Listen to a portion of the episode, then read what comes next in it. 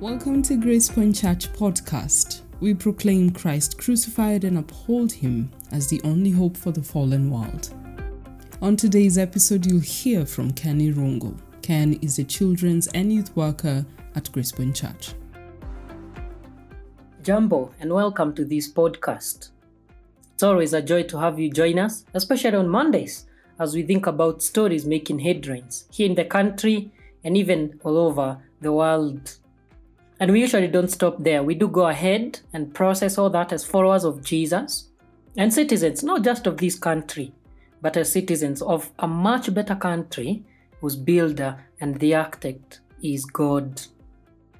This week, our focus is one story that has been making headlines and of great interest to most politicians here in the country who are eyeing different political seats in the coming year's general election.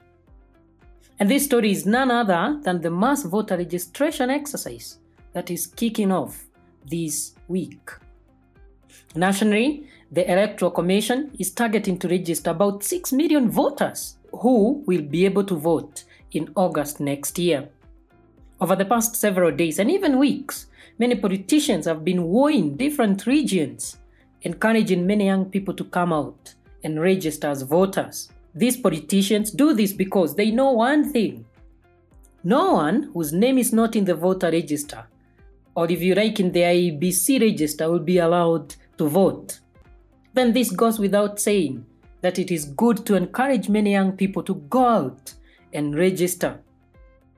Now, as we think about this mass voter registration, and we'll see lots of posters, flyers, banners, advertisements on this from this coming week.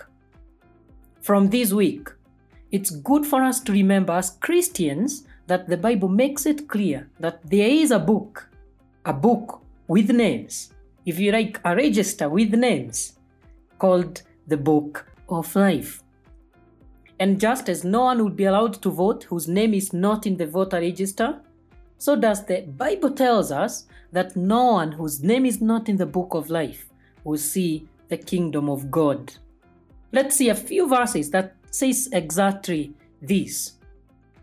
In Revelation 20 verse 15, the Bible says, And if anyone's name was not found written in the book of life, he was thrown into the lake of fire. I don't know if hearing these words make you shiver. If hear your name won't be found in the book of life, then you will be thrown in the lake of fire. And I don't know if you remember how in the previous elections, the Electoral Commission was accused of having people who were meant to be in the register, people who were not in the register, ending up voting. Now, the Bible makes it clear that those whose name will not be found in the book of life will not get to heaven. Here, what Revelation 21, verse 27 says Nothing unclean and no one who practices abomination and lying shall ever come into the kingdom of God, but only those whose names are written in the Lamb's book of life. You see, my dear friend, this is the thing that should make you and I rejoice. We who are Christians, that is, we who are in Christ. And we are to rejoice knowing that our names are written in the book of life. One time, we read in the Bible that Jesus sent 72 of his followers to evangelize and to make himself known. Then Luke tells us in Luke chapter 20, verses 17, the following words The 72 returned with joy to Jesus, saying, Lord, even the demons are subject to us in your name. And he said to them, I saw Satan fall like lightning from heaven. Behold, I've given you authority to tread on serpents and scorpions, and over all the power of the enemy, and nothing shall hurt you. But listen to what Jesus says in verse 20.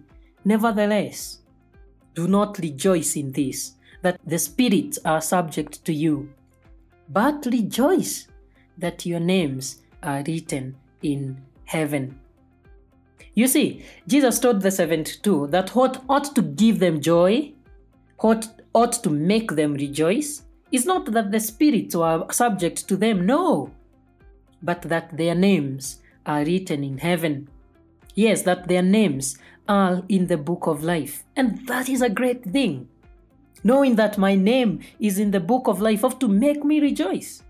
Knowing that your name is in the book of life ought to make you rejoice. I hope and pray that this is the same with you, that you rejoice and are confident that your future is safe and your future is secure, for your name is in the book of life if you are Christian and if you have believed in Jesus.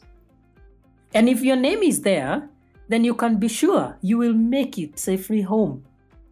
You can be sure that Jesus will confess your name before the Father, as the Bible says in Revelation 3, verse 5. He who overcomes, the Bible says, will thus be clothed in white garments. And Jesus says, I will not erase his name from the book of life, and I will confess his name before my Father and before his angels. So, this week and the coming weeks, as we think about voter registration, why not think of many whose names might not be in the book that really matters, the book of life? Why not reach out to them with a gospel message? Why not ask God for boldness to witness and to share the love of Christ and the gospel, the good news of Jesus with them? And as you see all those adverts that will come with this mass voter registration, appealing for more people to go out and register as voters, why not rejoice that for you, your name as a believer is in the book that really matters? Why not rejoice that your name is in the book of life? Lord, we thank you so much that to a people who were in the world without God and without hope, you sent Jesus to die for us. We thank you that through him we can be confident that our future is secure. Thank you that for we who are in Christ Jesus, our name is found in the book of life. We pray that you please help us today and the days to come to keep rejoicing that our names are in the book of life. And we pray that would you help us to share the gospel with many others so that together with them our joy will be made complete when we see Jesus face to face. For this we ask in Jesus' name. Amen. Many thanks for joining us and listening to this podcast. See you next time. Goodbye. Thank you for listening to today's episode of Gracepoint Church Podcast. For more information and past episodes, visit our website gracepointchurch.org. Please join us again tomorrow for a new episode. Goodbye.